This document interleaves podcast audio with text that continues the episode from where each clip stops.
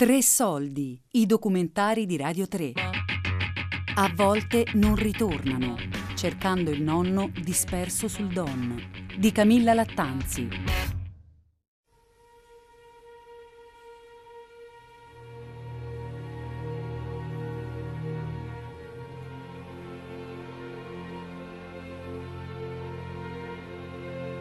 Grazie a una serie di fortunate coincidenze e alla mia testardaggine, sono riuscita a ricostruire le ultime fasi della vita di mio nonno, Deruvo del Bianco, dichiarato disperso e finito nel nulla sul fronte del Don nel 1942, durante la Seconda Guerra Mondiale. Nell'aprile 2019 Onor Caduti mi contatta perché è stato rintracciato il fascicolo di mio nonno. Tra i fogli c'è finalmente anche l'originale della dichiarazione di Del Maffeo, Adesso so che cosa è accaduto. Mio nonno, assieme a Lino del Maffeo, è stato fatto prigioniero dai russi e questo era il tassello che mancava per ricostruire a grandi linee la vicenda. Il 17 dicembre ebbe inizio la ritirata di mio nonno De Ruvo con il gruppo Viveri del 50 gruppo d'artiglieria d'armata, assieme alla 298 divisione tedesca. Per motivi ancora ignoti, il suo gruppo si è trovato diretto verso sud, forse perché le incursioni russe avevano spezzato la colonna e il suo spezzone si era trovato isolato. Deruvo del Bianco e Lino del Maffeo sono catturati e fatti prigionieri da partigiani russi in una località a circa 30 km da Millerovo. Trascorrono insieme cinque giorni, poi vengono separati e da quel momento si perdono le tracce di mio nonno. Avevo sperato e a modo mio pregato che a mio nonno fosse stata risparmiata la devastante esperienza della cattura ed è stato per me penoso scoprire che non è stato così.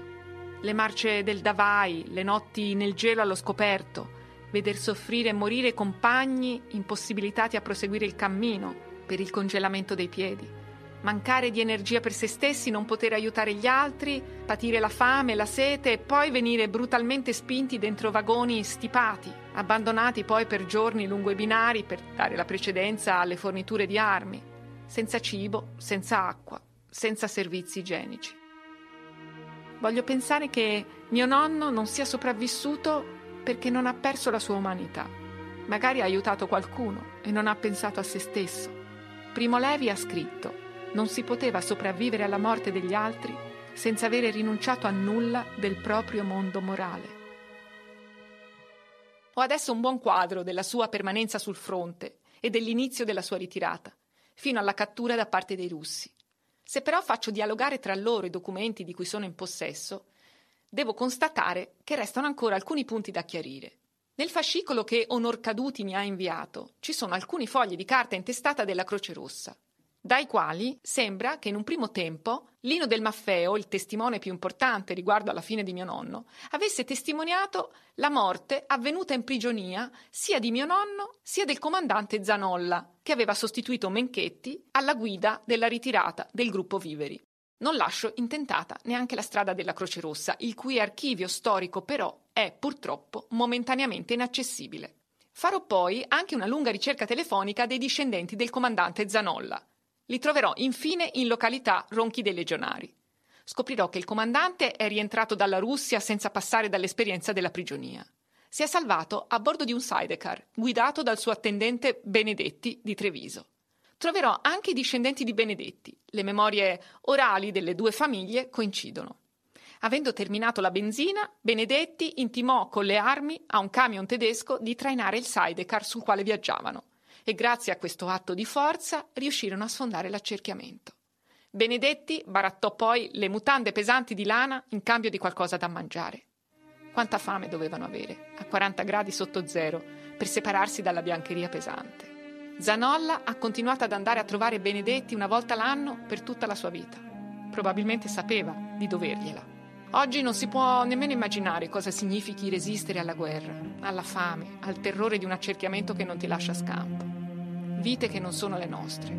Uomini giovani che avevano tutta una vita davanti e un'impetuosa forza vitale dentro che gli impediva di rassegnarsi.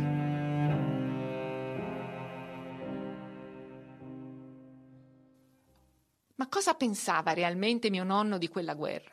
Avrà pure avuto un'opinione personale prima della partenza, che poi magari cambiò mentre era al fronte. Secondo mio padre, nonno De Ruvo perse il lavoro perché pronunciò alcune frasi disfattiste. Aveva fatto un discorso sovversivo, almeno dicono loro, ma io non so se le cose sono andate veramente così.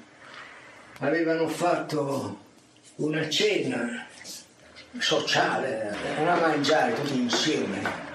E lui pare che abbia detto, mentre noi siamo qui a mangiare, a gozzovigliare, il popolo muore di fame, insomma un discorso di questo genere. E allora è stato licenziato. E gli dissero a, a suo babbo che avrebbero potuto anche mandarlo al confino. Chissà se quello che aveva detto il nonno Deruvo e che gli era costato il posto di lavoro era il frutto di una convinzione profonda o solo di una battuta, sfuggita magari in preda ai fumi dell'alcol. L'ultimo giorno di agosto del 2019 parto per un breve viaggio in Russia. L'itinerario che mi viene proposto comprende le zone di mio nonno e questo rende ghiotta l'occasione. Non avrei dovuto pensare a niente perché era già tutto pianificato. Volo, noleggio auto, alberghi, tappe. La prima emozione è arrivata il giorno dopo l'arrivo, quando le quattro automobili che componevano la nostra comitiva si sono fermate a Kiel PC, un caposaldo tenuto dagli alpini, posizionato sulla sponda destra del Don, che è molto alta in quel punto e di colore bianco per la sua consistenza gessosa. Lì abbiamo ammirato un panorama bellissimo. Dall'alto lo sguardo abbraccia lo snodarsi del fiume. La grande ansa, sotto di noi, appariva quasi immobile nella luce dorata che precede i tramonti di fine estate. Un piccolo battello passava lasciando lunghe scie d'acqua e musica dietro di sé. Tutto aveva un sapore vacanziero e spensierato, ma 77 anni fa le cose dovevano essere molto diverse. Davanti al caposaldo italiano, sulla sponda opposta, assai più bassa e boscosa, i russi cannoneggiavano per difendere la loro terra. Siamo sulla dove siamo qui? Qui siamo sul punto che era presidiato dal battaglione Tirano del quinto reggimento alpini. Era qua. Mentre il Monte Bianco è quello là, lo vedi là, quella montagna là? Ah, sì. Che è questa qua, indicata qua. Ma Monte Bianco era il. Era chiamato così perché è di gesso. Ho scattato una foto dell'Ansa dall'alto e l'ho pubblicata su Facebook. Un mio contatto russo mi ha risposto postando una foto scattata esattamente nello stesso punto 77 anni prima. La foto è in bianco e nero. Si vede un soldato sdraiato a terra che spara con una mitragliatrice Breda. L'ansia è la stessa, ma lo scenario fa rabbrividire. La guerra è anche questo, la bellezza in fiamme, un tragico spreco di vita e di natura.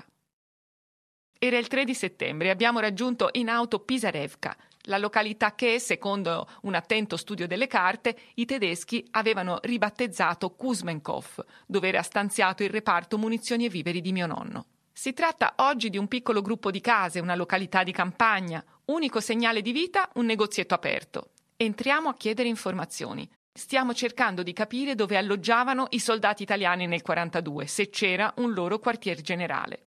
Ma non ci danno molto retta. Sia la persona al banco che gli avventori dicono di non sapere niente. Вот как раз будет Дом культуры. Вот лучше всего туда. Спасибо большое. No, lei ha detto di andare alla casa della cultura e chiedere a qualcuno là. Spasiba. Il paese è riunito all'interno del teatro con il sindaco per discutere una qualche questione civica. Dopo vari preamboli e un po' di anticamera ci fanno entrare nel teatro e la cittadinanza presente ci accoglie con un caloroso applauso. Gosti из Italia.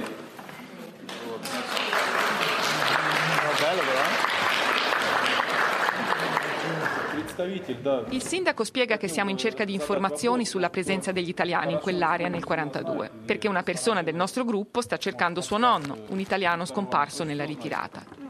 Mi trovo in piedi sotto il palco e tengo bene in mostra la foto del nonno in divisa, affinché il pubblico seduto possa vederla. Non sono la nipote di un soldato che ha invaso il loro paese e la loro patria. Sono la donna che non ha mai conosciuto suo nonno, la figlia di un'orfana, la nipote di una vedova, Alcune mani cominciano ad alzarsi. Qualcuno suggerisce di chiedere a certi anziani del paese che ancora ricordano. Un signore ci mostra la foto di una medaglietta del reparto viveri. È il reparto di mio nonno. Sembra disposto a regalarmela. Io sono un po' frastornata e penso di non avere capito bene. Qualcuno dice: gli italiani non avevano voglia di combattere. Andiamo col sindaco a cercare gli anziani che ricordano. Ci portano a vedere il luogo dove era mio nonno. Ci mostrano un campo poco più basso del livello della strada. È un campo come un altro, ma a quel tempo lì sorgeva il vecchio paese. 41 case, oltre alle baracche e ai magazzini degli italiani. Ci dicono che al tempo molti italiani vivevano nelle case dei russi, probabilmente gli ufficiali. Il nonno, secondo il diario storico, nel mese di ottobre dormiva ancora in tenda, anche se faceva già molto freddo. Un anziano ricorda la gentilezza dei soldati italiani, che regalavano caramelle e facevano vedere le foto delle loro famiglie. Ci dicono che gli italiani tornarono a passare da quella strada come prigionieri dei russi, nelle estenuanti marce del Davai. Erano in condizioni disperate e la gente gli tirava qualcosa da mangiare. Forse mio nonno era uno di loro. Io scendo nel campo, voglio mettere i piedi dove forse li ha messi mio nonno Deruvo Giro un breve filmino da far vedere alla mamma e scatto qualche foto al gruppo che circonda i due anziani. Prima di lasciare Pisarevka, passiamo dalla casa di quel signore che aveva promesso la medaglietta. La sua famiglia è gentilissima, sono felici di conoscerci. Ci danno anche altre piccole cose appartenute agli italiani, senza voler niente in cambio, e ci regalano anche un cocomero in segno di amicizia. Il padre mi prende in braccio per farsi fotografare con la donna italiana in cerca di suo nonno. Cristina, la figlia ventenne, prende in consegna i fiori che avevo portato dall'Italia. Le chiedo di portarli al monumento dedicato ai loro morti e metto intorno al suo collo la mia collana d'argento, come simbolo del forte legame che sento con quel luogo, del quale prima di oggi ignoravo l'esistenza. Durante la cena in albergo ricevo una serie di fotografie dei miei fiori sul monumento ai loro caduti. Cristina mi ha presa in parola. Rientrata in Italia, vado a Carrara per mostrare alla mamma le foto e i filmini. È colpita soprattutto dalle immagini del grande fiume, da un tramonto sul Don immortalato mentre eravamo a bordo di un battello, durante una serata particolarmente struggente. Riesco a farla cantare con me la sua canzone del cuore. E forse questo resterà il mio più caro ricordo del viaggio in Russia. Signor capitano, si fermi qui. Poi come fa? Sono tanto stanco, mi fermo, sì. Attenti, sparano, si butti giù. Sto attento, ma riparati anche tu. Dimmi un po', soldato, di dove sei? Sono di un paese vicino a lei, però sul fiume passa la frontiera. La riva bianca, la riva nera e sopra il ponte bandiera, ma non è quella che sta sopra il mio cuore. Tu soldato allora non sei dei miei. Ho un'altra divisa e lo sa anche lei.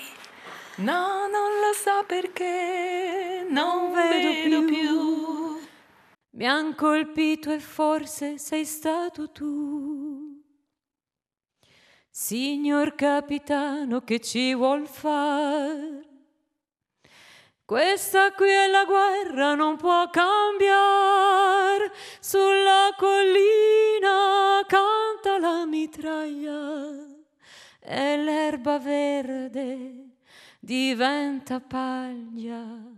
Dopo la prima guerra mondiale venne fatta una mostra con le foto dei corpi e dei volti deturpati dalle armi. Penso che sia quello il modo più sensato, forse l'unico modo per parlare della guerra. Le cicatrici del corpo, assieme al martirio degli obiettori di coscienza, sono forse le esperienze più costruttive da tramandare alle giovani generazioni.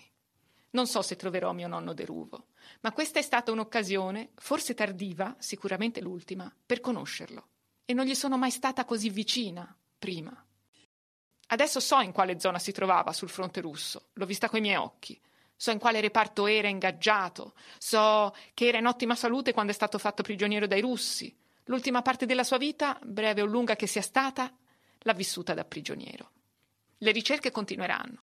Parallelamente continuerà la riflessione sulle spinte della grande storia e sulla resistenza che possono mettere in atto le piccole persone, come singoli e come comunità. Queste ricerche rappresentano una forma di resistenza alla rassegnazione, un modo per ricomporre il dolore e l'angoscia che ogni guerra produce nell'individuo, nelle famiglie e nella società. Tutto è finito, tace la frontiera, la riva bianca, la riva nera, mentre una donna piange nella sera e chiama un nome che non risponderà.